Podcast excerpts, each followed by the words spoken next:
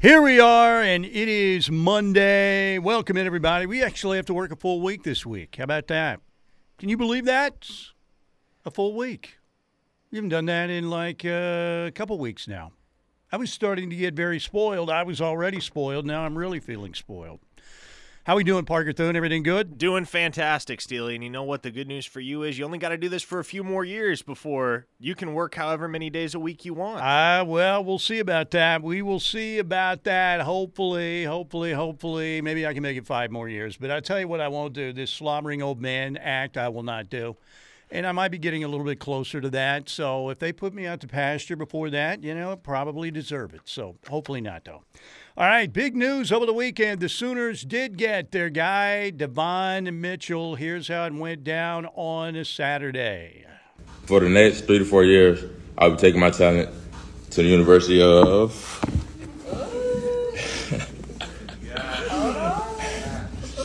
Oklahoma.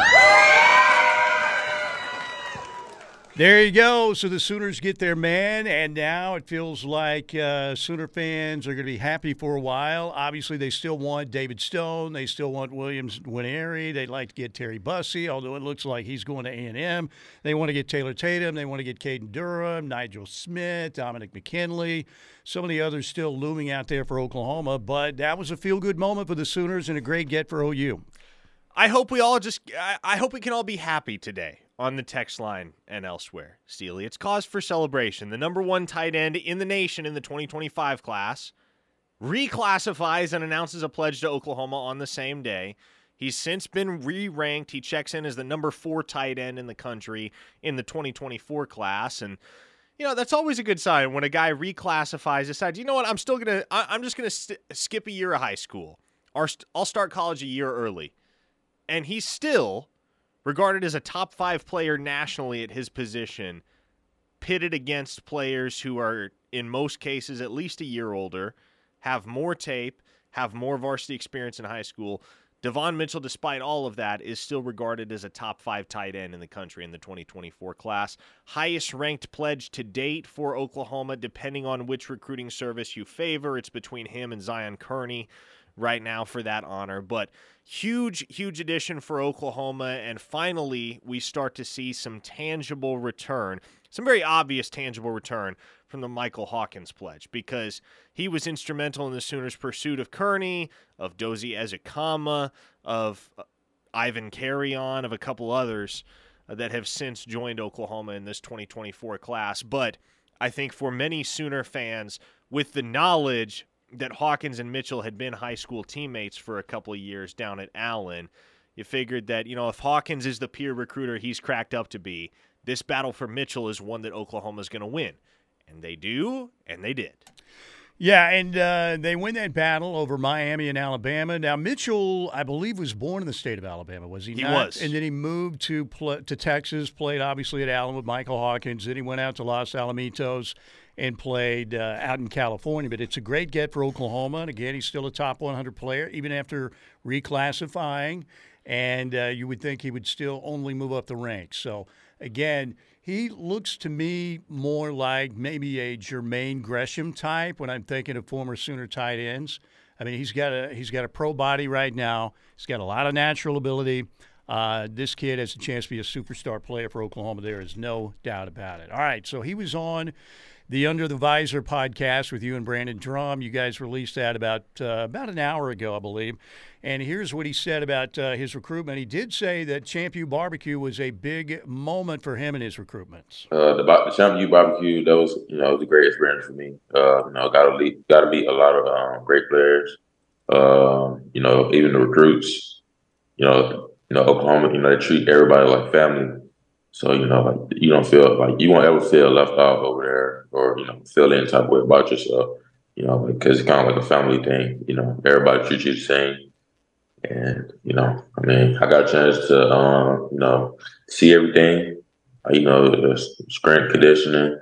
Talk to Coach Smitty. Uh, you know, got to talk to the whole coaching staff. So that was pretty um, good for me. There you go, Devon Mitchell talking to Brandon and uh, Parker on the Under the Visor uh, podcast, which is uh, on YouTube right now. By the way, uh, the question now becomes how much momentum will the Sooners get out of this commitment from Devon Mitchell?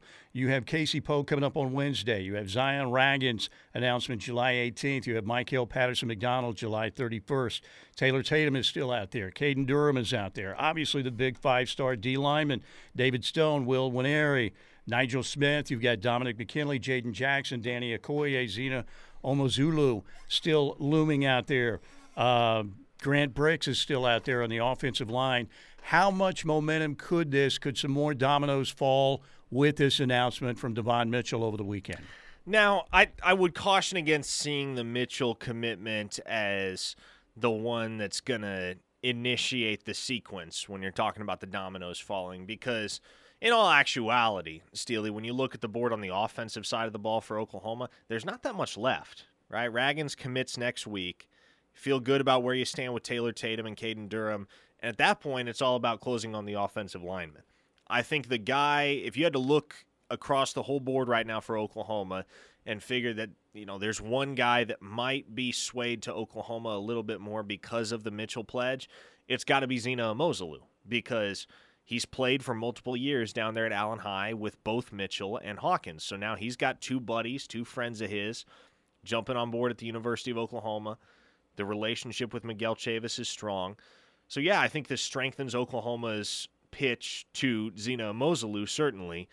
Does it mean that it's a shoe in and you get the whole Allen trifecta? No, but Oklahoma's got as good a chance as anybody right now in that Umeozulu recruitment.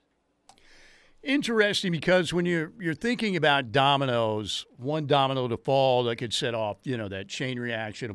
We've all seen the videos of one domino falls and then the whole thing goes. You know, uh, we've seen those crazy videos. That one big domino is David Stone. The problem is David Stone might just be the last domino, right? you're hoping that's not a, not the case if you're an Oklahoma fan. Ideally, you want to get Stone committed before the end of the month. Heck, right. if you could get him committed before the party at the Palace Be and huge. have him peer huge. recruiting on behalf of the Sooners with all the uncommitted guys that show up, yeah, that's big time. Or if you could get, uh, you know, Williams Nwaneri committed earlier August too. 1st. August 1st is what we're looking at. August now. 1st. There you go. Well, most of these will be done, you would think, by hopefully David Stone doesn't go into, uh, you know, September onto October or something like that. But who knows? A lot of these kids want to get it done before they really get started with their senior years, right?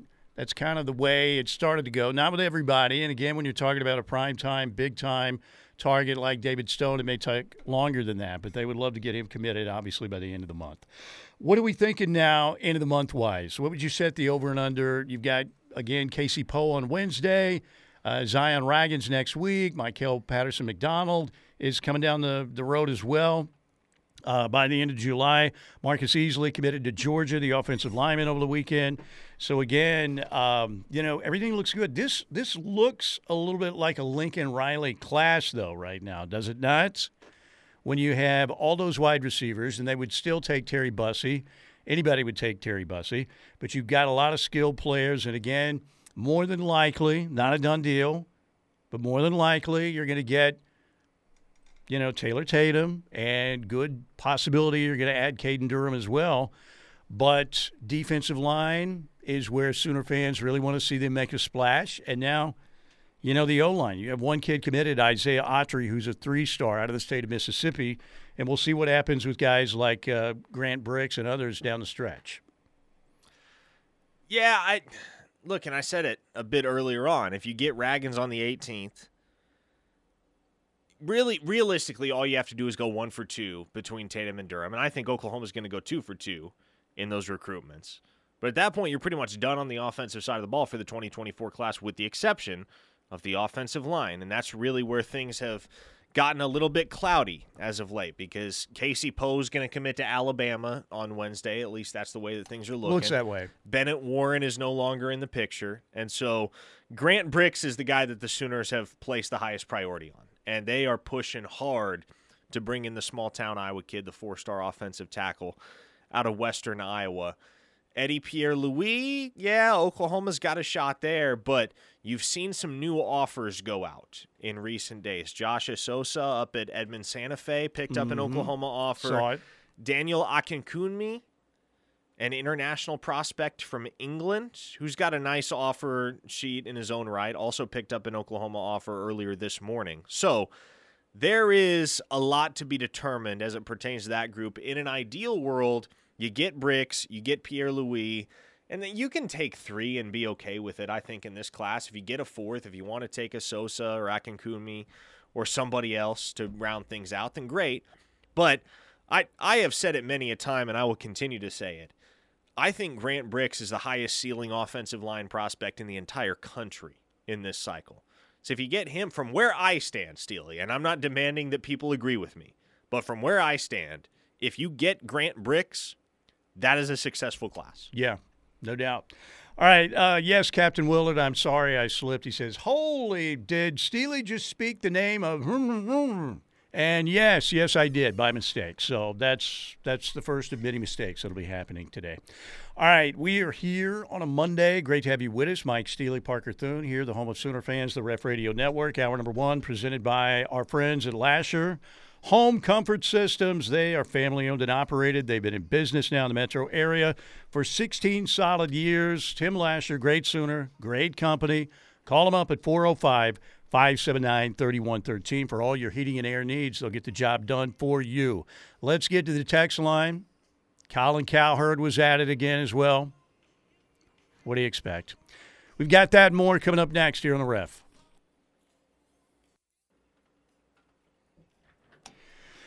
All right, tomorrow we're going to be out at the Sooner Summer Family Reunion Golf Tournament, which is benefiting the Ryan Miner family. Ryan, of course, as uh, most of you know, contracted uh, cancer and is battling cancer. We're going to try and raise some money for Ryan Miner and his family, which is a great cause. And if you would like to uh, take part in this event, uh, last minute registration, you can send uh, a, a registration form. Uh, ask for a request, Larry J. Phillips 18 at hotmail.com. That is Larry J. Phillips 18 at hotmail.com if you want to play. Or Ryan's brother's uh, email, minor Damon, D A M O N, at yahoo.com. Minor Damon at yahoo.com to uh, take part in this benefit tournament. Lunch at 11 tomorrow at the Jimmy. Shotgun start at 12:30. Trying to raise some money for Ryan Miner's uh, medical costs, which are pretty enormous, as you would imagine, when you're battling uh, stage four cancer. Great Sooner, great dude. Let's help out the family. And uh, once again, we will be broadcasting live from the Jimmy to talk about that and cover that tomorrow. All right. Um, Colin Cowherd at it again. What else is new? You know, he loves talking about Oklahoma. He he says he doesn't have an agenda, but you know what? I think he might have an agenda. So this is what he said late Friday, talking about why Oklahoma was picked third in the preseason Big 12 media poll and how the Sooners could fool people this fall. If you look at Oklahoma's schedule, I don't think I've ever seen a schedule for a national power this week. The Big 12's never been weaker. Got all these new members. They don't play K State, Baylor, Texas Tech, and Texas is a neutral field. So what's going to happen is that Oklahoma is going to win a lot of close games because they just have far better players. They're going to win nine or 10 games. I mean, last year's the first losing record since 98. So Oklahoma just doesn't have losing seasons. That's just inexplicable. I don't care you lost Caleb Williams. You went and got a great quarterback out of the South. You got a great quarterback. Don't tell me about Caleb Williams left. You have a guy that's going to get drafted quarterbacking right now for your football team. This is, wow, already down to third. Again, I don't play favorites. I do not. And I know you think I'm anti Oklahoma. Been very pro Kyler Murray for years. Loved Jalen Hurts. Loved Lincoln Riley. That's a problem. I'm not going to go into it anymore. I know digitally, anytime I say anything about Oklahoma, y'all tell me you hate me and it gets like 8 billion views. So I'm not going to go on anymore. But that schedule is so bad, Brett Venable's going to stumble into 11 wins. It's a terrible schedule. And then they're going to feel like, hey, we got our guy, and they're going to pivot right into the SEC. There you go. Did he uh, pull a Sark there in calling Brett Venables? I think he did. I think he pulled his Sark there. Bottom line is this: we've talked about how easy the schedule is, and again, you better go at least nine and three with this schedule. Nine and three would be a huge disappointment with the, this schedule that's laid out for Oklahoma this year. But his point is that yeah, everybody's going to think everything's fixed, and you know the car is running very smoothly now. The uh, the Sooner Mercedes is ready to go, no problems whatsoever. I think Oklahoma fans are a lot brighter than that. Now, every fan base has their share of morons because fans are fanatical. But what do you think of his take there? Basically saying, Brent, you know, he may not, we still don't know if Brent Venables can coach. And you know what? In that statement, we don't. We don't know that he's a great head coach or even a good head coach yet. But I'm a believer. I still am, and I may be made a fool. I, you know what? Everybody plays the fool sometimes, right? But I don't know. It just seems like Colin Cowherd. This is a very squeaky microphone now. What? How do they make it so squeaky? anyway, um, he knows he's going to get engagement. How many times? And again, look, I'm chumming the water here, so the Sooner Sharks can start swimming and get on that text line. So you know, I'm the hypocrite here.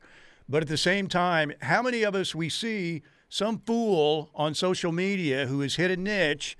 Who doesn't know a damn thing but knows exactly how to get engagements.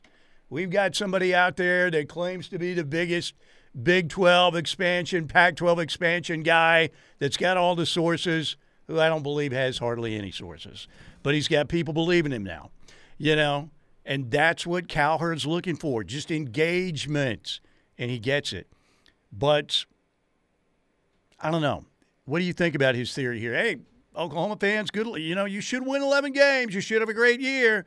That doesn't mean you have your coach that you're looking for, even if you win a bunch of games this year.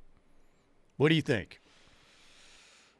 Look, as with anything Cowherd says, I think there is some merit hidden deep within the sentiment, but it's masked in a lot of what what even is the proper word? Bloviation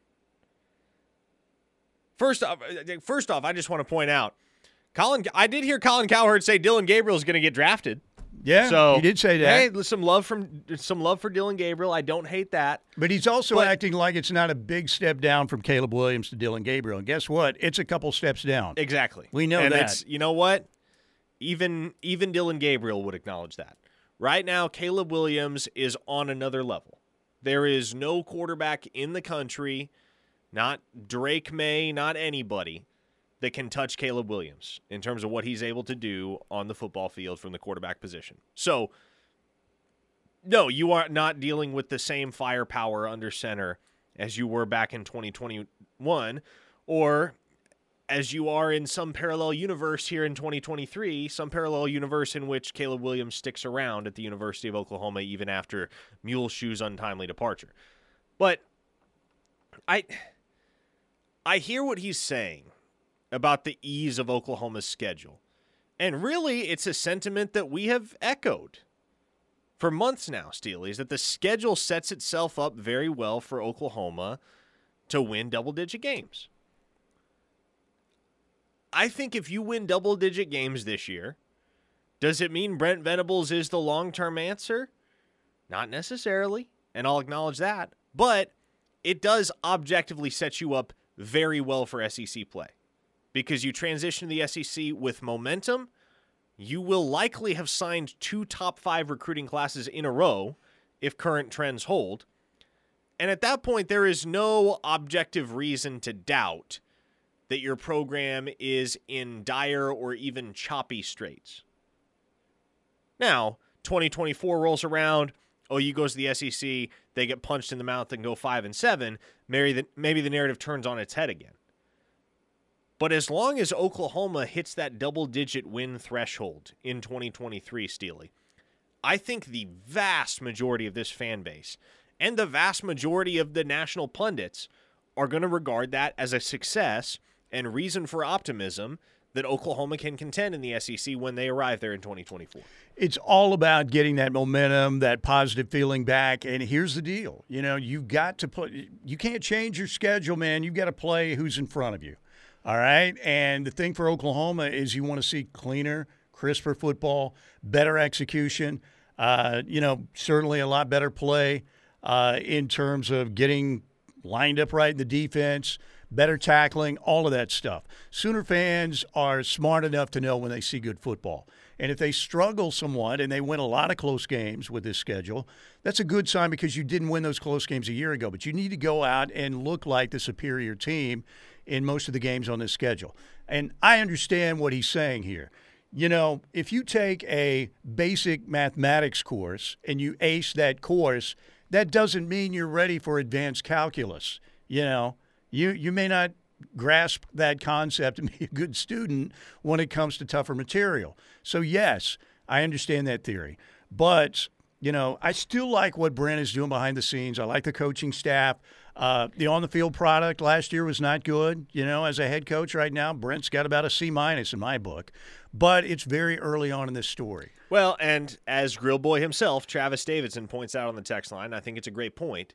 You may not be able to tell if you've got your future with this year's schedule but you'll be able to tell if you don't.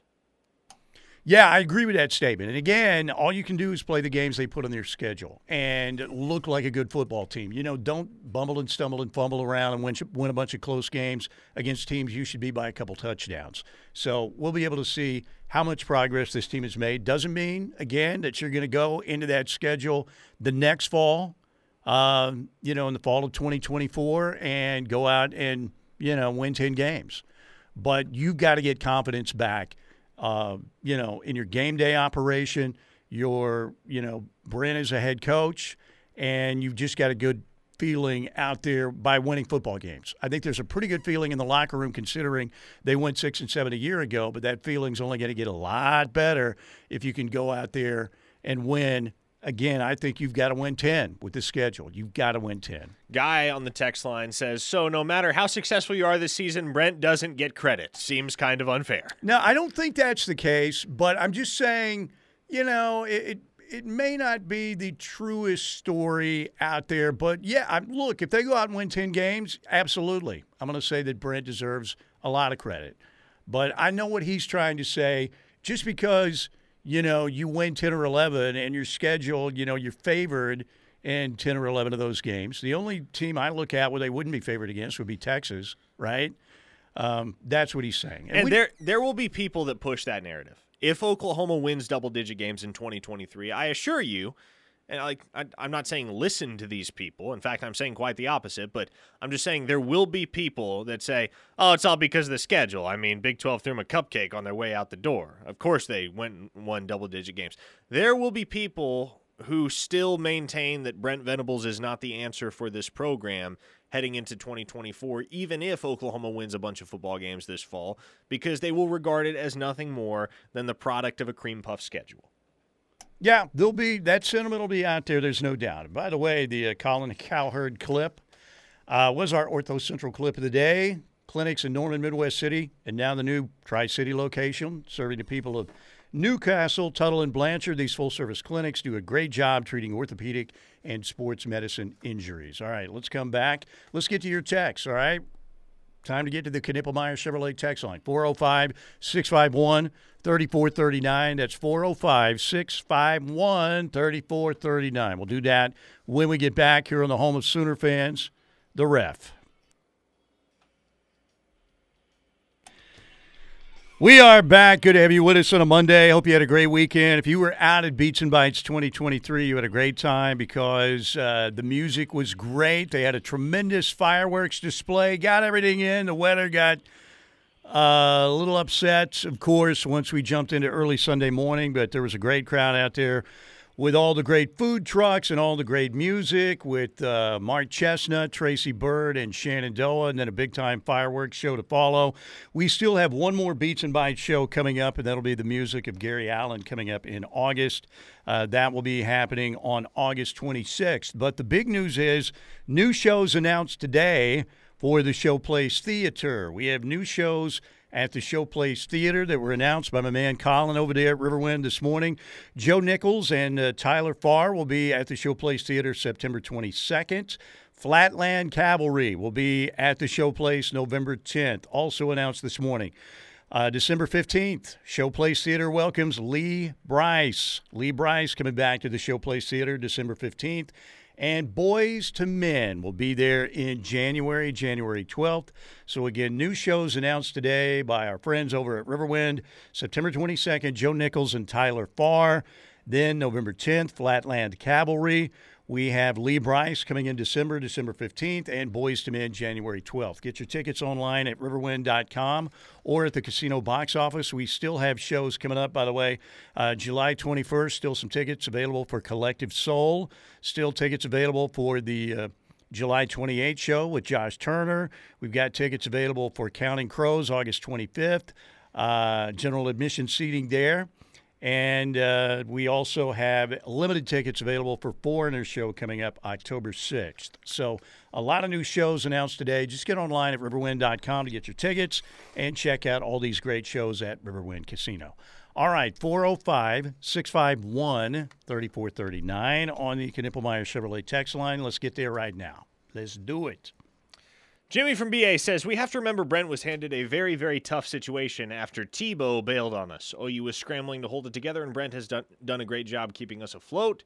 Cherokee Sooner says the Doomers are dooming over not having anything to doom about today. you know, uh, I agree. Brent's situation was a lot tougher than we thought it was going to be. Uh, mainly losing a superstar going to be the first guy picked in the draft quarterback who made so many things happen and saved football games for OU, you know, the previous year. So, yes, the roster, I wouldn't say was totally gutted, but there was definitely some issues with the roster a year ago. I think everything that has gone on outside of actual the games last fall has looked really good. Recruiting's looked good. I think that Brent's presenting a, a great image out there. I like his plan. I like all of that stuff. He's been very successful and he's got a plan. And I think it's the right plan for the SEC. But, you know, last year, six and seven, you can't go six and seven at Oklahoma. Everybody knows that, as Bob Stoops would say. But this year, again, with that schedule and an improved roster, Oklahoma, maybe they'll be this this fall's TCU of a year ago. You never know. We'll see. From the 843 on the Knippelmeyer Chevrolet text line 10 mostly convincing wins and a couple of close losses versus 10 barely held on wins and two beatdowns will have me feeling two different ways about heading to the SEC for sure. Yeah, it's the way you go about uh, playing the game. Sooner fans are smart enough. They know what good football looks like. They've been accustomed to good football for a long, long time. And if they struggle and win some games, you know, uh, where they have to eke out some victories against some of these lesser foes they'll face this year, then OU fans will recognize that. They'll also recognize if they're going out there and really taking care of business, as an Oklahoma football team should. And in the SEC, style points do matter. So that's also a culture that you'd like to start building at Oklahoma before you get to the SEC in 2024. Because in the Muleshoe era, Steely, as you recall, Oklahoma played a lot of close games that realistically should not have been that. Oh close. yeah, and they were always saved by a quarterback. It seemed like by a great quarterback play somehow, right? The, the ones I always go back to are forty-nine to forty-one in 2017 against a Baylor team that went one and 11 that year. And 2018, of course, legendarily poor defense all season for Oklahoma, but Kansas gave them a run for their money in Norman, 55 to 40 was the final score of that football game. And those just, I mean, two very glaring examples of a theme that played out repeatedly over the course of Muleshoe's tenure as head coach, which was that Oklahoma would play inferior opponents and allow them to hang around way longer than they realistically should have. And in the SEC, because it's such a deep, such a loaded league in terms of talent and in terms of depth, style points certainly come into play because in the expanded playoff era, guess what? You're probably going to be splitting hairs at the end of the season between a couple nine win SEC teams and maybe a 10 or 11 win team out of the Pac 12. No doubt about the third place, place team in the ACC. There's going to be a lot of dissension and a lot of debate over those 10, 11, 12 slots in the playoff field. And so if you have and it doesn't necessarily have to be a marquee win, but say you have an eight win Tennessee team that you beat the brakes off, beat them by 35, 40 points. That's going to go a long way towards helping tip the scales for your resume versus some of the other teams that are likely to stack up alongside you in the playoff race because with the perception of the SEC, and well, it's not really a perception, it's reality that the SEC is the most talented football league in the country. Every single victory that you score over a winning team is going to carry some weight, and it's going to carry even more weight if you win those games convincingly. Yeah, and the reality is, how many times during the Muleshoe era did you see Oklahoma bumble and stumble around a lot, maybe not look that inspired, certainly not tackle well, and you leave an inferior team with a chance to win a game? I mean, how many times did we see that his last year? Tulane. I mean, right there with a chance to win the game.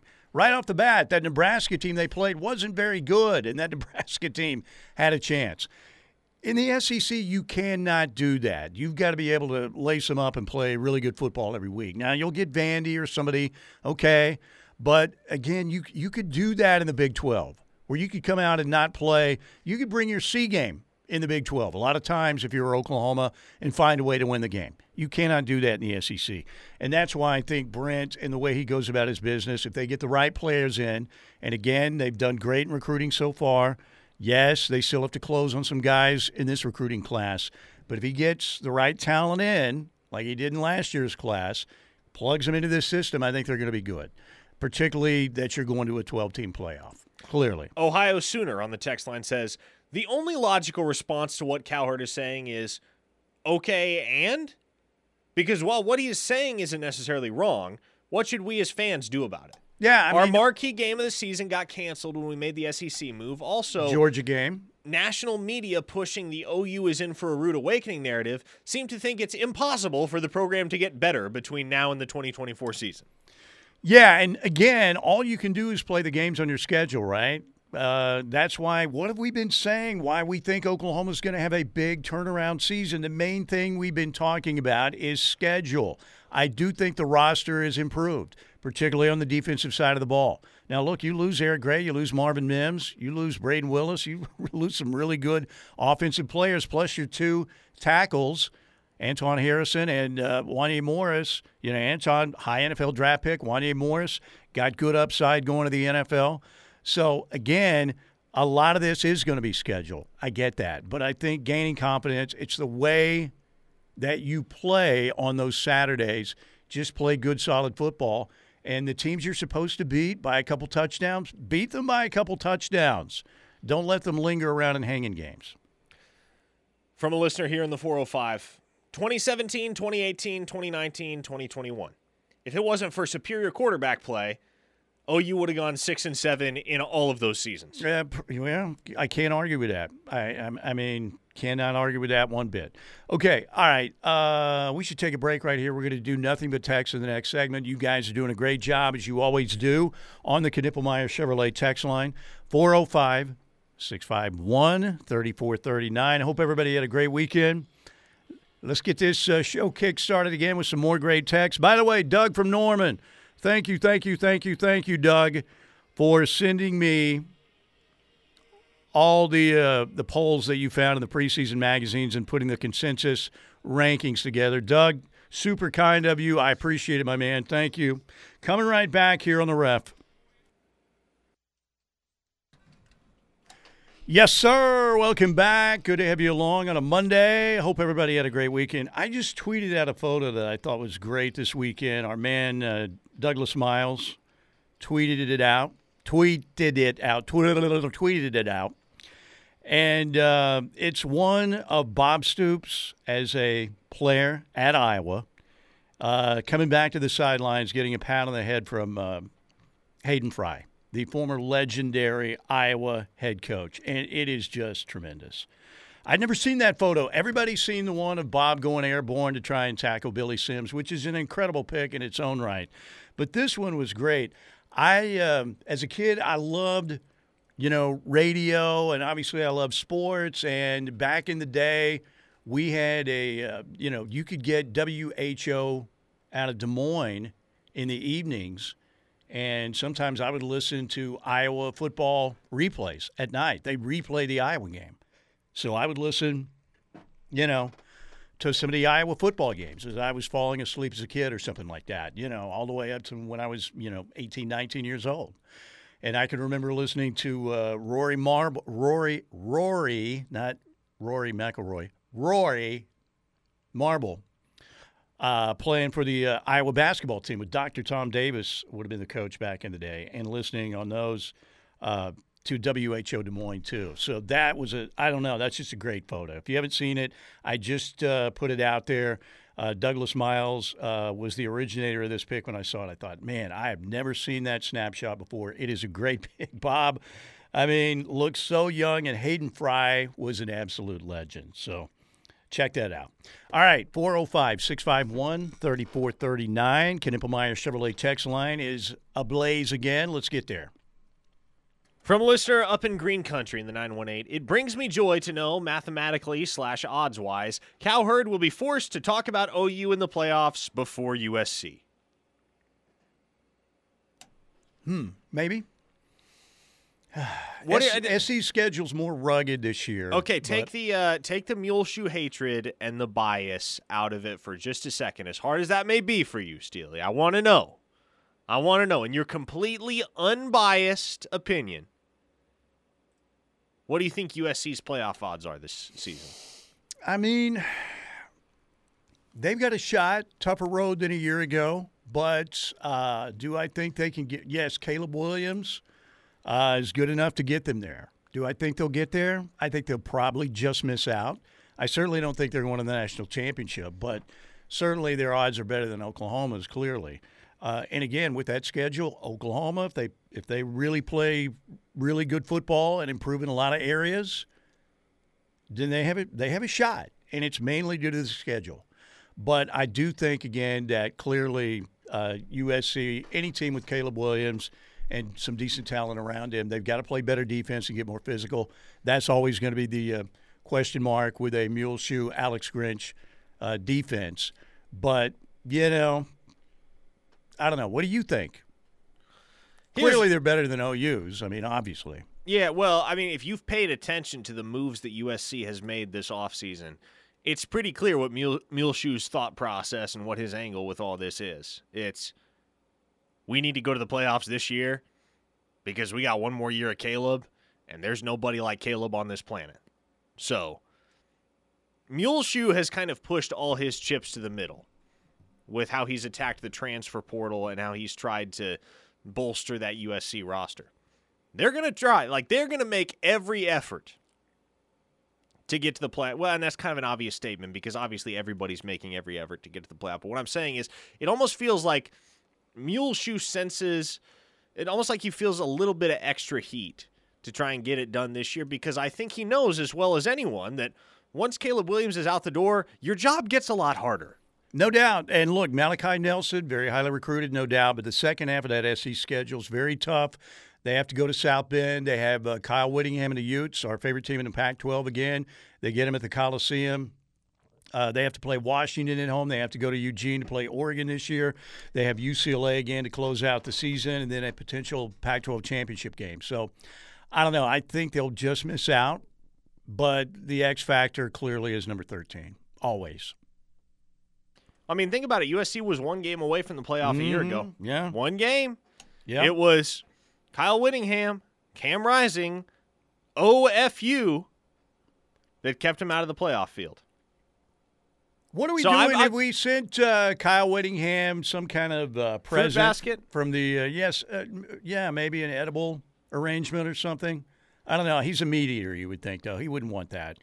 Uh, maybe we need to send him some Omaha steaks or something for what Hmm. he did last year. Two victories, and of course Tulane as well. My my belief is that USC, similar to last season, wins a lot of regular season games and doesn't quite get to the playoff. Because there's going to be one loss somewhere along the line in the regular season, and I don't think they have what it takes to get over the hump and win a Pac-12 championship. And to be honest, Steely, even if they were to win the Pac-12 championship as a one-loss football team, are you automatically into the playoff in that circumstance? No, and, and I look and and uh, I'm looking at a loss at South Bend, and I'm look looking at a loss at Eugene. So I've got them losing too. Um, when you look at that schedule, but again, Caleb Williams has the opportunity to win any game he plays in, even with Sure. a, even with an average defense. That's all fine and well.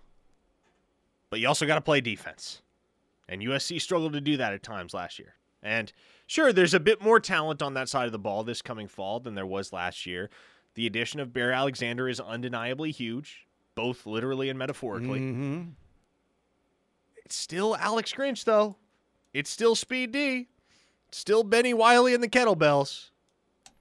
To me, Steely, USC as a program hit that ceiling last year. That's always going to be the ceiling for that program. Let's hope the so. I couldn't precipice of a take, playoff I could not take a Muleshoe championship. I mean, a national championship. I couldn't deal with it. I would be in a psychiatric ward. There is no doubt. Like Anthony Bates at the end of uh, Psycho. You know, Anthony Perkins at the end of Psycho. Um, I would be in a straitjacket. There is no doubt about it. All right. So uh, once again, we've got Jesse Crittenden during our second hour on a Monday, 135. We'll talk what else, Sooner football. Big 12 Media Days coming up. And I want to talk to you about Big 12 Media Days when we get back. Brent and the Sooners. Brent will be on the mic at 11:50 on Thursday. Dillon Gabriel, Jonah Laulu, Drake Stoops, and Danny Stutsman will be there. Breakout session with Brent and the players coming up Thursday from 1 to 2. Oklahoma State will be there on Wednesday. We'll talk Big 12 Media Day. More of your texts on the way. Keep it right here on the home of Sooner fans, the Ref Radio Network. Oh, yeah, we're talking, all right. We're talking here. And we will be talking to the one, the only Jesse Crittenden, OU Insider, coming up at 135 on the Riverwind Casino Hotline. Looking forward to that conversation. Jesse knows his stuff. You know what? I, I also believed, are we still, uh, have you worked out the deal where we're getting 3% of Jesse's uh, future income for creating his superstardom? Haven't quite managed to broker that yet. It's in the process. Maybe we can finalize the details today when he's on the air. I think we should do that. Man, we should at least get 2%, right? I mean, the man's going to be a multimillionaire a, a bunch of times over down the road. So, this is how I plan my retirement off somebody else's wealth. So, I'm hoping that uh, superstardom happens in the next five years. It's basically a recruiting service type of deal, right? Yeah, absolutely. You're recruiting the next generation of media talents and capitalizing on their successes. You're an agent. See, I just don't want to retire comfortably. I want to retire really comfortably. You know what I'm saying? Retire luxuriously. Yes. You know, Robin Williams, uh, Robin Leach, retirement. Champagne wishes and caviar dreams. Right now, I I could afford neither. So I'm looking to get involved in some kind of Ponzi scheme or something. If anybody has one, they want to offer me, let me know on the text line. By the way, ladies and gentlemen, uh, looking at USC's schedule, which I can see very clearly, and it is very difficult in the second half of the schedule. And I can see clearly because I know a guy that you should know. If you have problems, either you're nearsighted or farsighted, you want to get rid of the reading glasses, you don't want to keep looking at uh, your phone, and again, you've got the giant King Kong size text font, the largest one that you could possibly have. You don't want to do that. You need to give my guy, Dr. Bellardo, a call at the Advanced Laser and Cataract Center. Known them for years. The staff over there, they're big time. They make it super comfortable when you go in. And if you have issues, again, seeing clearly, farsighted, nearsighted, whatever it may be, they will give you a free consultation. 405 755 7700 for your free consultation from Dr. Bellardo and his team, or you could go online to alcok.com. Like they always say there, if you want to see far and you want to see near, you have to come here to the Advanced Laser and Cataract Center. Again, Dr. B and the team over there, they have been the leaders in vision correction in the Oklahoma City area for over 20 years now. Online at alcok.com or call them up 405 755 7700. Okay, um, media days coming up for Oklahoma on Thursday. Gets underway on Wednesday. I think Texas is Wednesday too. Oklahoma State's on Wednesday. Brent again will be on the uh, the podium at 11:50 on Thursday, and then uh, the breakout session with the players that are going to be there uh, with Brent will be happening from one to two, and that includes Dillon Gabriel, Jonah Laulu, uh, Drake Stoops, and Danny Stutsman. All right, Parker, you're going to be there. I will. What would be the one question you would really want to ask Brent Venables, you know, when they call on you, if they call on you? What would be the one question you really want to hear him tr- answer? Man, how about this one? Because I'd love to hear Brent take this whatever direction he would like to take it and expound upon it in whatever manner he feels comfortable doing. Hang so. on, let me my- write. Let me write it down because I will flip over the card. We're playing like the newlywed game here. Okay. Okay. All right. How much better do you feel about your team this July than you did last July? Okay. That's it. That's your question. That's the question. Open ended one. Brent has the chance to pontificate as he desires and get into detail on what makes this 2023 team different, at least preseason, than the team that went 6 and 7 in 2022. Because I think a lot of Sooner fans will want to hear the answer to that question, mm-hmm. right? Because at this time last year, we all figured, okay, like Oklahoma's probably not going undefeated in 2022, but they still should win a great deal of their football games. Needless to say, that didn't happen. So, if Brent could pull back the veil, as it were, on his preseason opinions of his 2022 team and how much more confidence, if any, and hopefully there is, how much more confidence he has in this 2023 team versus the team he had last year, that'll give this fan base a lot of reason for optimism, I would think, that things are going to get better in year two. Okay. So that's your question. We did That's not my match. question. My, I'm turning over the card, and what does it say? Turnipseed. That simple, huh? I want to know. Brent, Brent. Mike, Brent, Mike Steely, Yep. KRF Sports. You, um, you brought in turnip Pat seed? He was your right hand man, and now he's not at Oklahoma.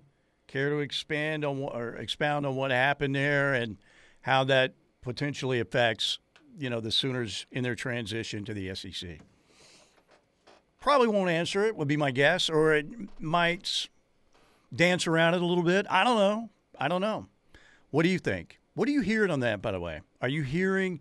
You hear so many different stories. Well, he was rude to other, uh, you know, uh, employees over there and walked around like he owned the place. Or you also hear, um, you know, that, um, well, you know, he wasn't getting what he was hoping for. His vision was different than what the administration had in their sights, and that's why it didn't work out. So, anyway, Brian in Tulsa doesn't agree with my question. He says, What? But that to me, I don't know. That to me is a question that is none of us expected all of a sudden that day to see, yeah, that Turnipseed's no longer at OU. Because he was kind of like the guy, you know, leading that transition to the SEC off the field, making sure everybody knew what it was going to take for the Sooners to be able to go toe to toe facilities wise and what they needed off the field in terms of really, you know, battling the Bamas and the Georgias in the Southeastern Conference. yeah, and look, I is Thad Turnipseed's departure an enormous red flag as to the future of the OU football program? I don't know if I would go that far, but we talked about it at the time. Right? I think undeniably what you can say about Turnipseed's departure is that it's a sign that something went wrong. Whether it was minute or whether it was substantial, that was unplanned. Yeah. Thad Turnipseed probably did not, by design, spend a year and a half at Oklahoma only to leave at the end of June and get out of his contract six months early. That's not how you draw something like that. Well, and the first thought was, well, he did his job already. What, you know, he misses his family. And then you talk to other people. No, you know, you've got one side that says, well, he was mad because he thought he was he wanted stuff and was trying to tell people what they really needed and wasn't getting a lot of positive feedback at some point. And then you have I've got people telling me, well, you know, what he walked around like he owned the place and he was rude to people and um, who knows? The truth is always somewhere in the middle. Exactly. Usually, um, that's usually the way it works out. But I want to know what you guys would ask. You know, D in Choctaw says Gabe said I didn't get a chance to listen to the Oklahoma breakdown today, but Gabe uh, said he heard the facilities are current, currently taking a back seat to NIL, uh, which led to Thad to feel unneeded. I could see that big. You know, you only have so much money. You only have so much, and they raised. You know, they're they're working on. They've got the 175 million dollar football facility, which is happening. You know, they're trying to raise more money, but I tell you what, Parker, it, you know, and OU's always had, you know, a pretty good based on, you know, uh, their enrollment and the population of the state. They've got people, alums with a lot of money out there. Okay, well, how, how about this? Let me, if that's indeed the case, and Gabe Ikard is someone who would have a good pulse on what's going on within the No program, doubt. Let me just pose this question. Let's take a poll on the Knippelmeyer Chevrolet text line. Would you rather have David Stone, Williams Nwaneri, and Taylor Tatum? Or, Or- would you rather have football facility upgrades ASAP? You tell me. I take the players. Really. Oh yeah, And I'm listen, I'm not saying there's a right answer or wrong answer. I'm just curious, what would people rather have? Would you rather have a top 3 recruiting class in 2024 or would you rather have your facilities completely facelifted and upgraded at the earliest possible timeline? yeah, yeah. So, um, I think that's that's probably accurate. Gabe's got a lot of good sources. I didn't have a chance to. Uh, normally, I'd try and get that in on Mondays, but I ran out of time this morning. But that makes sense. Like I said, as much wealth as the uh, as the Sooners have out there around the country, and I'm not saying they have the most of any school out there, but they've got they've they do pretty well in that department. But there's only so much. You, you know, Wallace Marsh can't give two million dollars every year or whatever. Maybe he can. I don't know, Wallace. You tell me. But I'm just saying, you know, even if you have immense wealth, you probably just can't keep writing checks all the time. So there's only so much to go around. So, and I think a lot of uh, a lot of the fans out there, if you ask them, players or facilities right now, they would say players. Ninety percent of them, if not more. Big Rich in OKC said, "Give all 175 million dollars to defensive line recruits," Maybe. and it's pretty much been unanimous on the Yeah, text line. I hear you. you know, you would rather want the elite recruits. Do-do-do-do, do-do-do. Nope, Okay. while Steely's brain is starting back up. Yeah, me- th- these these texts are flying in so quickly. My brain is kind of on dial. There was today. there was one listener that said upgrades first. No one wants to stay at Motel Six when you can build a Holiday Inn Express. But the overwhelming majority of text line denizens have Oh, said we want the players. We want the five star recruits. We want the Stones and Nwaneris and Tatums Well, their thought over the is you're going to get a lot more of those once you get the facilities too. Uh, from the 580, the players can't pamper their fat little girlfriends with football facilities. Ah, we get a little Mike Leachism right there. Rest in peace, Mike Leach. Okay, let's break right here. When we come back, we'll take more of your texts. We do have Jesse Crittenden on the way again at 135 Riverwind Casino Hotline. And uh, again, I don't know, man, it takes so much money in this day and age. You and I know that, and insurance going up and groceries going up. Imagine trying to buy players too and build facilities. Are we on the road to ruining college football? Hopefully not. Stay with us. Coming right back here on the ref. All right, it is Monday. Welcome back. Good to have you along. 405 651 3439. Knippelmeyer Chevrolet text line. You know, it was weird. In a, a previous segment, my brain wouldn't let me say Rory, Roy. I think I was stuck on Rory McIlroy for so long that the old man's brain, which is deteriorating every day, it wouldn't let me say Roy, as in I was trying to talk about Roy Marble, the former Iowa basketball player, because I tweeted out Douglas Miles, one of our big listeners, great dude, uh, tweeted out a picture of a young Bob Stoops after having made a big play at the University of Iowa. And Bob Stoops is coming back to the sidelines, and the legendary former Iowa coach Hayden Fry gives him a pat on the head. Bob's got a big smile. It's a great picture. If you haven't seen it, check it out. I just tweeted it out about uh, 30 minutes ago or so uh, at Steely on Sports. Anyway, so I was thinking about as a kid, I used to listen to WHO in Des Moines. Late at night, they would replay the football game from earlier in the day or they would play a basketball game, and you could get it clear as a bell. It had a great signal.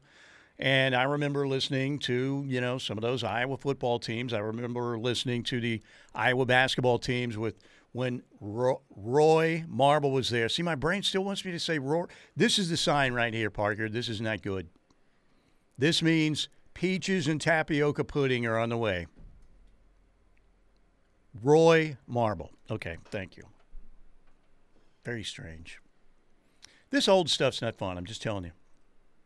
Not fun.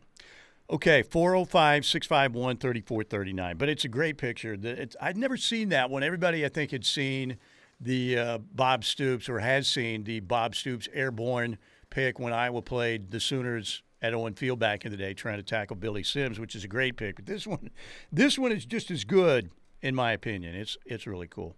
Okay, uh, 405 651 34 39 Knippelmeyer Chevrolet text line. Parker? Five star Randy says, with regard to facilities versus NIL and how the program allocates spending accordingly, five star Randy says, if the food is good, who cares about how fancy the restaurant is? So that's another vote for NIL over facilities. I would uh, say if you put a poll out there like on Twitter, NIL or facilities, NIL would get at least 90%. Probably so. I mean, it's it's pulling it at least 90% on the Knippelmeyer Chevrolet text line right now. Dean Choctaw says, reverse field of dreams. if they come, you will build it. I like that. That's a leader in the clubhouse. Jimmy from BA, take the players, get a few top recruiting classes, and then start on facilities. Guess what? The players on the field decide the games more than any other entity. Great coaches, yes. Isn't it amazing, though, how just about every great or considered even legendary coach always has really good players. Now they coach him up too. I get that. But you look back, you know, legendary college football coaches, Barry Switzer, really good coach, great offensive mind, good leader of men. Players still swear by him, great charismatic personality. You wanted to play for Barry Switzer. You wanted to play for Barry Switzer, but he also had a roster that was better than most everybody in the country, year in, year out. And then he ran into one that got a little bit better Miami Hurricanes back in the day. Um, you know, and they had the speed and the finesse, you know, in their linebacking crew, and they had enough muscle up front to uh, to slow down the wishbone. A lot of teams couldn't do that. Miami could, but I, I just think again, the players are it. Everybody knows that. Okay, 405 651 3439. Brazilian Sooner says players 100% need them now, but facilities can be built over time. From the 918, players bring success, and success brings more players. A listener in the 402 said Gabe and Teddy both said it means more to get the players and win. Then money will come in to fix itself. Players coming are more concerned with NIL than if they have the top facilities. I agree with that. And who am I to argue with those two guys? They've been there, done that. So, but I, that sounds right to me. And again, it's not like OU's facilities right now are just so outdated and horrible. I mean, it's still pretty nice over there, right? So, would you rather have a water slide, an indoor water slide, or Williams Nwaneri? Which one? You know, it's interesting. Jason Zandamela, who obviously ended up committing to USC and Muleshoe in the end, but freaking no, four, Muleshoe. What the? Okay, four-star offensive line prospect in the 2024 class. And one of the things he said about Oklahoma was that Oklahoma had by far the best facilities of any school he'd been to. Yeah. So I look, I I feel as though. Is there room for facility upgrades? Yes, if you've seen the mock ups, obviously what Oklahoma has in mind long term for those upgrades is remarkable. And it's state of the art and it's revolutionary. But the status quo right now at Oklahoma, as far as facilities, is perfectly good enough. Your facilities are not in disrepair. And so if you have No, it's not like a trailer park over there like it had been at time when Bob Stoops was there at first, right? Exactly. time- I mean, it's those facilities. They may not be the Taj Mahal, but guess what? They're pretty darn good. Uh, I would say they stack up with, you know, uh, maybe they're not absolute top tier, but they're not far below it.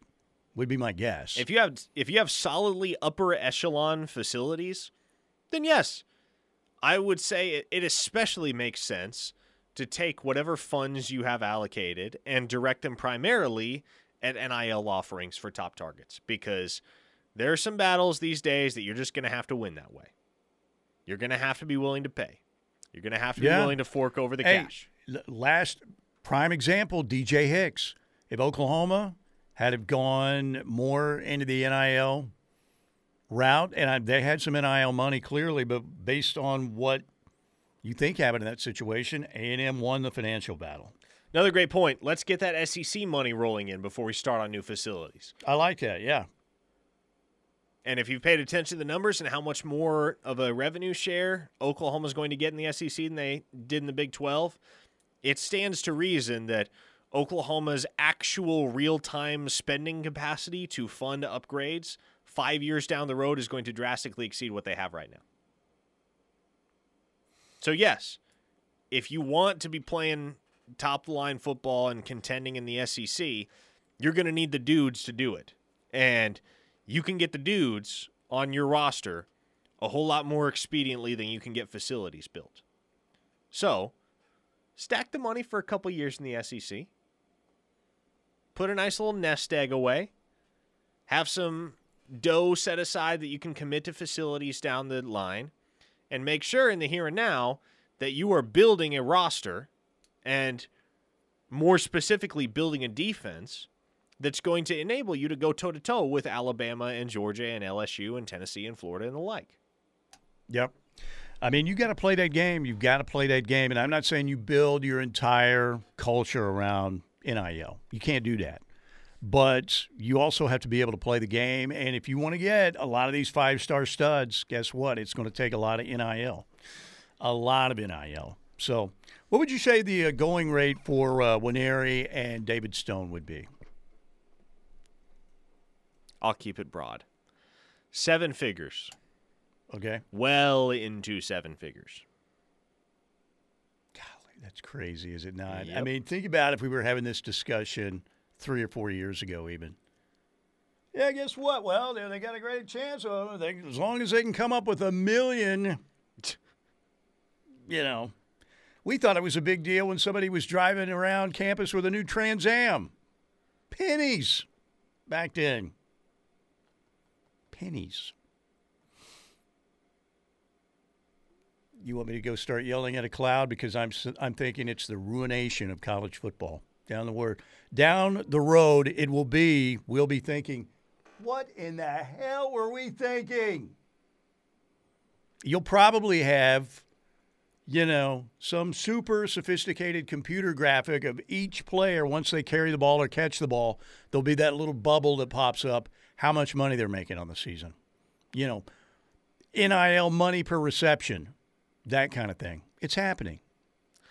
From the 405, funny how a couple of weeks ago everyone was crying about how OU wasn't ready facility wise to compete in the SEC. Now all of a sudden we're good and we just need players. Is that something people were crying about? I mean, they got like- excited about new facilities Yeah, because, as you do. but I don't know. I, I do think that the OU fans are so frustrated, so frustrated at not getting these top flight five star defensive linemen. And they did get PJ, edge guy, but not getting a DJ Hicks. Um, you know, and this year wanting to get, you know, both Will Nwaneri and clearly uh, David Stone um, because they feel that is the final piece of the puzzle. And that's where the frustration comes in. Okay, we got a break right now 405 651 3439 on the Knippelmeyer Chevrolet text line. Uh, 405 651 3439. Toothman, did you put your email on there? Do you not have Twitter? Is that why you need the Bob Stoops pics sent to you?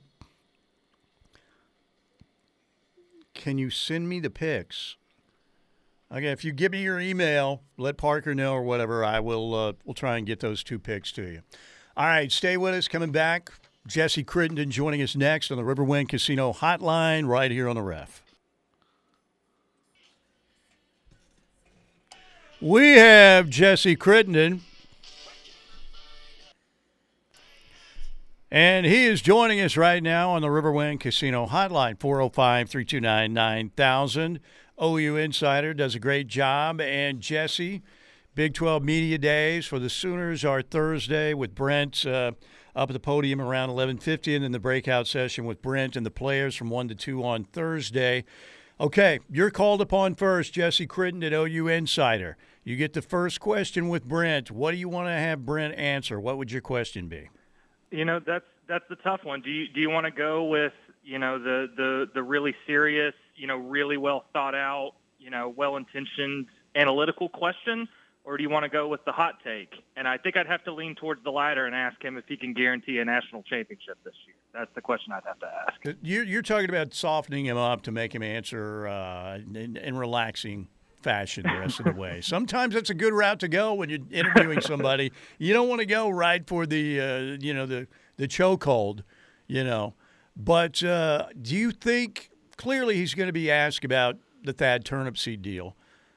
Based on what you've heard, what do you think happened there? Yeah, that's it's not only interesting how all that happened, but I think it's going to be interesting. Uh, you know what he said, if anything, about all that. I mean, he was he was pretty reluctant uh, to answer much uh, with you know with the Cale Gundy situation about a year ago. I mean, he, he you know at that press conference right after he you know he kind of shut down any potential questioning uh, before the questioning began. So I'm curious what route he's going to take here. And part of the reason why I I look back to that Cale Gundy situation is because I think I mean there, it's not a one for one comparison, but I do think there are um, some similarities here in terms of you know this was kind of out of left field. It's you know it's it's happening or it happened uh, with you know the season kind of on the horizon, and I think in some regards it, it's you know I think there's still some things to figure out, but I think the rumblings have continued to be that that you know Thad Turnipseed came in and Brent, and Brent Venables brought him in because he's a go getter. He is he is one that does not lack for, for focus and intensity and a, and a drive to get things done. And, you know, I think there were times where that was difficult. Uh, you know, it, it, it was difficult for maybe others in the administration to mesh with that kind of style. Um, but I mean, I think the, the reality is there's, uh, you know, it is a pretty surprising thing to happen, especially with the season on the horizon, and not to mention with with you know the SEC move coming in a year with the new football facility coming pretty shortly. So I think it's going to be pretty interesting to see what, if anything, Brent has to say. You know, with this being his first time speaking since that happened. Jesse, obviously, Brent Venables and the Oklahoma player representatives don't take the podium until day two. What are you most looking forward to about day one at Big 12 Media Days, especially with some of the new blood in the conference arriving for their first crack at Arlington? Yeah, I honestly think this is going to be. I mean, this is my third Big 12 Media Days, and I think this is the one I'm I'm most excited for, and particularly particularly I'm most excited for some of the stuff outside of OU. And yeah, I think that first day is going to be really exciting. You've got Houston and BYU as as the you know two new teams that are going to be speaking that day. Really going to be interested to see what Dana Holgorsen uh, has to say, you know, on Houston's behalf. I think Kansas is going to be really interesting. Obviously, they you know, they had a tough end to last season, but Kansas, that was still a step forward for them. I think it's going to be interesting to hear what Lance Leipold has to say. You know, they've got Jalon Daniels coming back. Uh, you know, they got Kenny Logan on the defensive side coming back. I think that's going to be interesting. But, you know, obviously Oklahoma State and Mike Gundy. But I think the most interesting thing for me is going to be here is going to be listening to Texas on Wednesday uh, and, and particularly Steve Sarkisian. I think there's just so many interesting things with that Texas program right now. I mean, obviously they were number one in the preseason poll that came out late last week. They've got so many guys returning. They've got a top recruiting class uh, joining the fold this year. I think the reality is that there's no excuses for Texas this year, and it's it sounds like a broken record at this point. Uh, you know, the, they're they're the poster child for a team that has high expectations and, and can't fulfill them. But I, I don't think there's any reason for Texas not to contend for a Big 12 title this year. So I'm I'm curious to see what Steve Sarkisian says, if he if he alludes to their you know to a feeling of pressure within the program, and you know obviously Quinn Ewers is going to be there too. I'm curious if if there's going to be anything that's talked about, you know, with with with Quinn Ewers and and uh, and obviously Arch Manning joining the fold. So I think it's going to be. I mean, I think Texas is going to be, you know, one uh, probably the most interesting thing to hear on Wednesday. One of the angles you hear, I want to go back to the Turnipseed situation uh, again, is that maybe there's more of a priority right now on NIL money than facilities money, even though they're still going to build a facility, and we know they're raising $175 million. But um, what do you think about? We've had a debate, you know, and it seems like the listeners are saying about nine to one, 90%, that they think NIL is more important than facilities right now. What's your take? Yeah, that's that's uh that's interesting. I, I don't know. I mean, because I think and I think what what makes this interesting is you can't just. I mean, OU is not a normal program, right? Not only just in terms of uh, you know how how you know successful the football program has been, you know, for decades and decades, but also with the SEC move coming, I think it puts that discussion into a whole whole new thing. I mean, it's not it's not you can't really just think about it in terms of what's more important. You've also got to think about it in terms of what is going to be most beneficial for the SEC move that is going to be happening in less than a year. So I think in that instance, it's, it's hard to pick one or the other. But I mean, and, and but I, I mean, and I think NIL is is going to play an incredibly important part in OU's chances to be successful in the SEC. But I mean, I think it's hard. It's hard not to put the value on a new football facility, a new state-of-the-art football facility that can compete with the top programs in the SEC, with with Alabama and Georgia and Tennessee and LSU. And so, I mean, again, I, I don't know. I think it's hard to say, but I mean, I think for me, you know, it's not the it's not the the facilities at OU right now are are necessarily subpar, but I think there is certainly a need, and Brent has talked about it. To with the SEC move coming, I think there is a, a desperate need to upgrade the facilities. But I think ultimately it's almost not going to be an either or. I think it's going to have to be an incredibly difficult task to somehow balance and prioritize both of those things evenly. So I think it's going to be interesting to see not only what happens in the wake of that Turnipseed's departure, how do they fill that role, when do they fill it, but also when that happens, are we going to be able to tell what the priorities are once that happens? I want to resurrect a conversation that we had in the first hour of the show, Jesse, and get your thoughts on it because obviously, uh, I'm sure it's come to your attention already, but Colin Cowherd decided to talk about Oklahoma again because I guess he needed some interaction from the Sooner fan base. Is as you look ahead to this 2023 campaign for Oklahoma, the schedule, as we have talked about repeatedly, is quite easy for the Sooners. So let's say the Sooners rip off 10, 11, even 12 wins do you think if that happens in a world where Oklahoma does have an exceedingly successful 2023 season, is Brent Venables going to get the credit that he's due for helping to orchestrate that turnaround? Or are many going to write it off as simply a byproduct of a cupcake schedule in Oklahoma's final year in the Big 12? That's Again, that's a, that's really an interesting question, and I think it's again interesting in the context of what happened last year and all of you know the, the the significant changes that has happened, obviously on this OU coaching staff in the last two years. I think, I mean, I think Brent, if that happens, I think you know if OU you know finishes with a 10 or 11 win season, particularly in the regular season, they make the Big 12 title game. If they win the Big 12, then yeah, I mean, I think it's I think it's I, I mean, I, I would be shocked if Brent Venables doesn't you know, and that coaching staff doesn't get uh, a lot of credit considering how disappointing last season was, and that you know I think Brent Venables did receive some criticism um, for OU disappointing last season. But I think the main thing in terms of uh, what needs to happen, not only for OU to have a successful season, but for Brent Venables to get the bulk of the or to get a lot of the credit, I think it's all going to stem on the defensive side. I think if if you know if we get to the end of this season and it's clear that the defensive jump from last year to this year was significant, and that this OU defense really resembles, you know, a Brent Venables type of defense that's aggressive and, and suffocating and and good in all phases of the game. I think that's going to be the thing that gets Brent Venables the most credit. So, and, you know, in terms of the easiness of the schedule, I'm always hesitant to use that too much either way to credit or dis or discredit um, a program. OU ultimately can't. I mean, outside of the non-conference schedule, OU can't pick its its its conference schedule. They were supposed to play Georgia this season um, in the non-conference, and obviously all of that's had to change. So all of that being said, I, I don't know if you can credit the. I, I mean, I there's a lot of football to be played, but I, I'm not going to put anything on the schedule. I'm looking at can you see uh, big positive changes from last year to this year, particularly defensively? Because if you do, I think you can give that credit to Brent Venables and not. I, I don't. I don't need to worry about whether the schedule is too easy or anything like that. That's Colin Cowherd has figured out that poking at OU fans is an easy way to get engagement. So you know, I'm not going to put too much stock into that.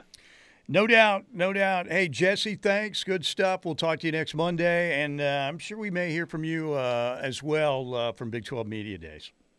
Yeah, absolutely. Thanks for having me on. Jesse Crittenden joining us, OUinsider.com. Uh, by the way, announcement today, ladies and gentlemen, from our friends over at Riverwind Casino. Right before we go into a break, we told you uh, this past weekend they had another great Beats and Bites show out there.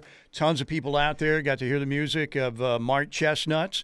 Uh, also, Tracy Byrd and Shenandoah outdoors, pretty uh, pretty comfortable weather out there, and a big time world class Hall of Fame fireworks display afterwards. It was a great time. All the best local food trucks out there with some great music. We have one more Beats and Bites show coming up, presented by Coop Ale Works, August 26th, and that'll be the music of Gary Allan. But we have new shows at the Showplace Theater announced today by the folks over at Riverwind. Our man Colin told us they were coming Monday, and here they are.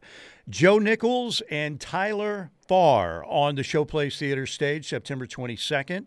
Tickets available now at riverwind.com. And you can get them at the box office right there outside the Showplace Theater. Joe Nichols and Tyler Farr, September 22nd. Flatland Cavalry, November 10th at the Showplace Theater. Brand new show released today. Lee Brice, December 15th at the Showplace Theater. December 15th for Lee Brice and Boyz II Men, a little Cooley High Harmony, January 12th on the Showplace Theater stage. New shows again announced today Joe Nichols and Tyler Farr, September 22nd. Flatland Cavalry, November 10th. You have Lee Brice on the uh, stage at the Showplace Theater, December 15th, and Boyz II Men on January 12th. So uh, get those tickets. They're available now uh, online, riverwind.com, or at the casino box office outside the Showplace Theater. And by the way, still shows that have tickets available Collective Soul, July 21st, Josh Turner, July 28th. Uh, Counting Crows, some general admission seats available. Uh, for the show August 25th. Foreigner, October 6th. Limited tickets available there again. And uh, tickets are available also for Aaron Lewis at uh, the Showplace Theater on November 9th. So get those tickets right now online, riverwind.com, and at the box office outside the Showplace Theater. Quick break, come back, final sports notes, couple texts on the way right here we're getting locked in at 2 o'clock. One more segment for us here on Steelman and Thune on the ref. All right. One short segment here. Mike Steely Parker Thune going to get locked in at the top of the hour at 2 o'clock. Today's been a weird day. Feel like the show's been good? What do you think? Feel like I mean, I think so. I, I, I might be biased, but Okay. I think we've had an need excellent your- program. today. Good. I need your honest assessment because I feel like I've been kind of all over the place. It's been really weird. It's kind of like I feel dizzy. I feel like my brain's not quite working. It's a Monday, Steely. That's just I think it's an old thing too, though, which is kind of frightening. Uh, I don't have many days like this, but occasionally they pop up where it's like it's just like I, I've described it. I'm on dial-up internet today, so I apologize. Uh, it's been very strange, but you, sir, are a good judge whether the show's been good or not. So I'll take your word for it, and I hope the uh, folks out there on the text line feel it. But man, I've just felt very bizarre, strange, really strange. And I don't do any kind of drugs or medication like that. I'm just saying. I think it's just the aging process. Hey, by the way, can you pull up our current Mule Shoe playlist, 7 10 current Oh, Mule Shoe playlist? Because these are the uh, three official songs we have on the current Mule Shoe playlist. I think we need to make this a, uh, a joint effort on Spotify, just the uh, Mule Shoe. But these are the three songs we have on the current Mule oh, Shoe is playlist. th- is it just three? I thought it was four. I think it's three right now. Okay, here let's we go. check. Here's what we have.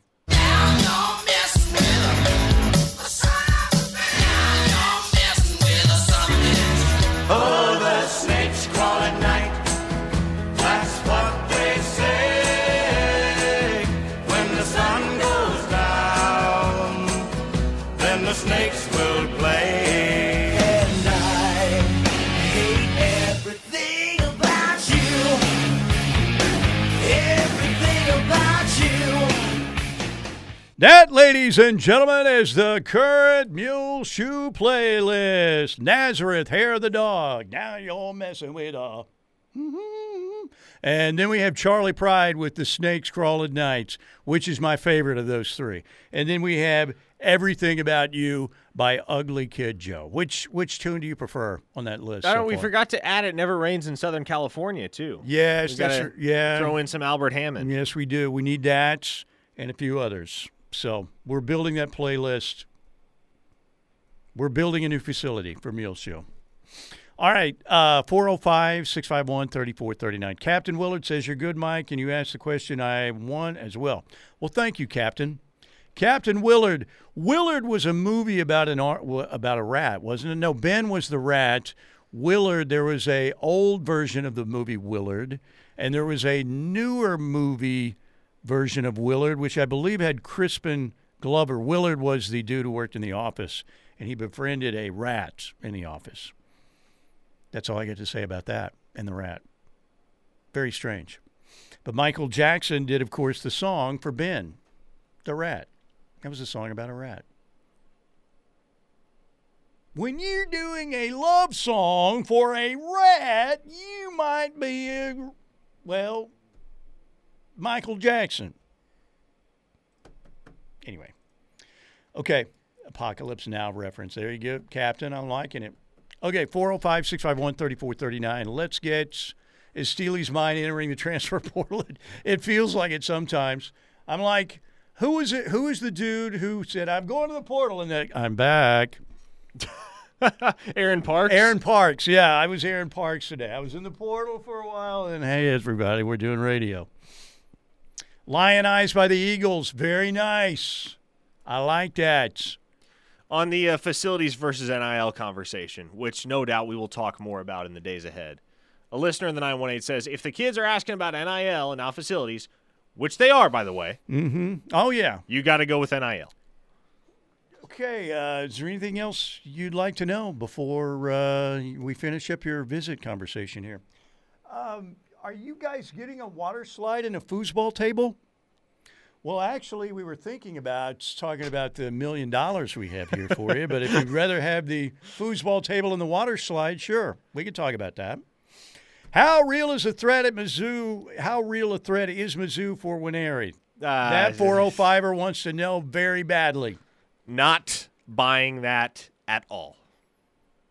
There was a time, there was a time where Mizzou was a player for Williams Nwaneri. So you're There saying certainly was. that's the chorus of Cotton Eye Joe? Well, I don't know if I'd go that far, Okay. but I mean, he he OV'd there. Sure, he's been there a zillion times, but it's Mizzou. That staff might have. I mean, th- th- here's what it amounts to. That staff is either getting fired mid-season or fired after the season. That's really what it boils down to at this point. And they're not recruiting well right now. When you look at their class, they're not. All right, we got to get out of here. Want to thank our friends at the one and only Riverwind Casino. New shows announced today for the Showplace Theater. Check them out online at riverwind.com. More entertainment options than any other place in the metro area at Riverwind Casino. Thanks to Dr. Bellardo and the Advanced Laser Center, the Advanced Laser and Cataract Center of Oklahoma. They'll do great work for you. Have a great Monday.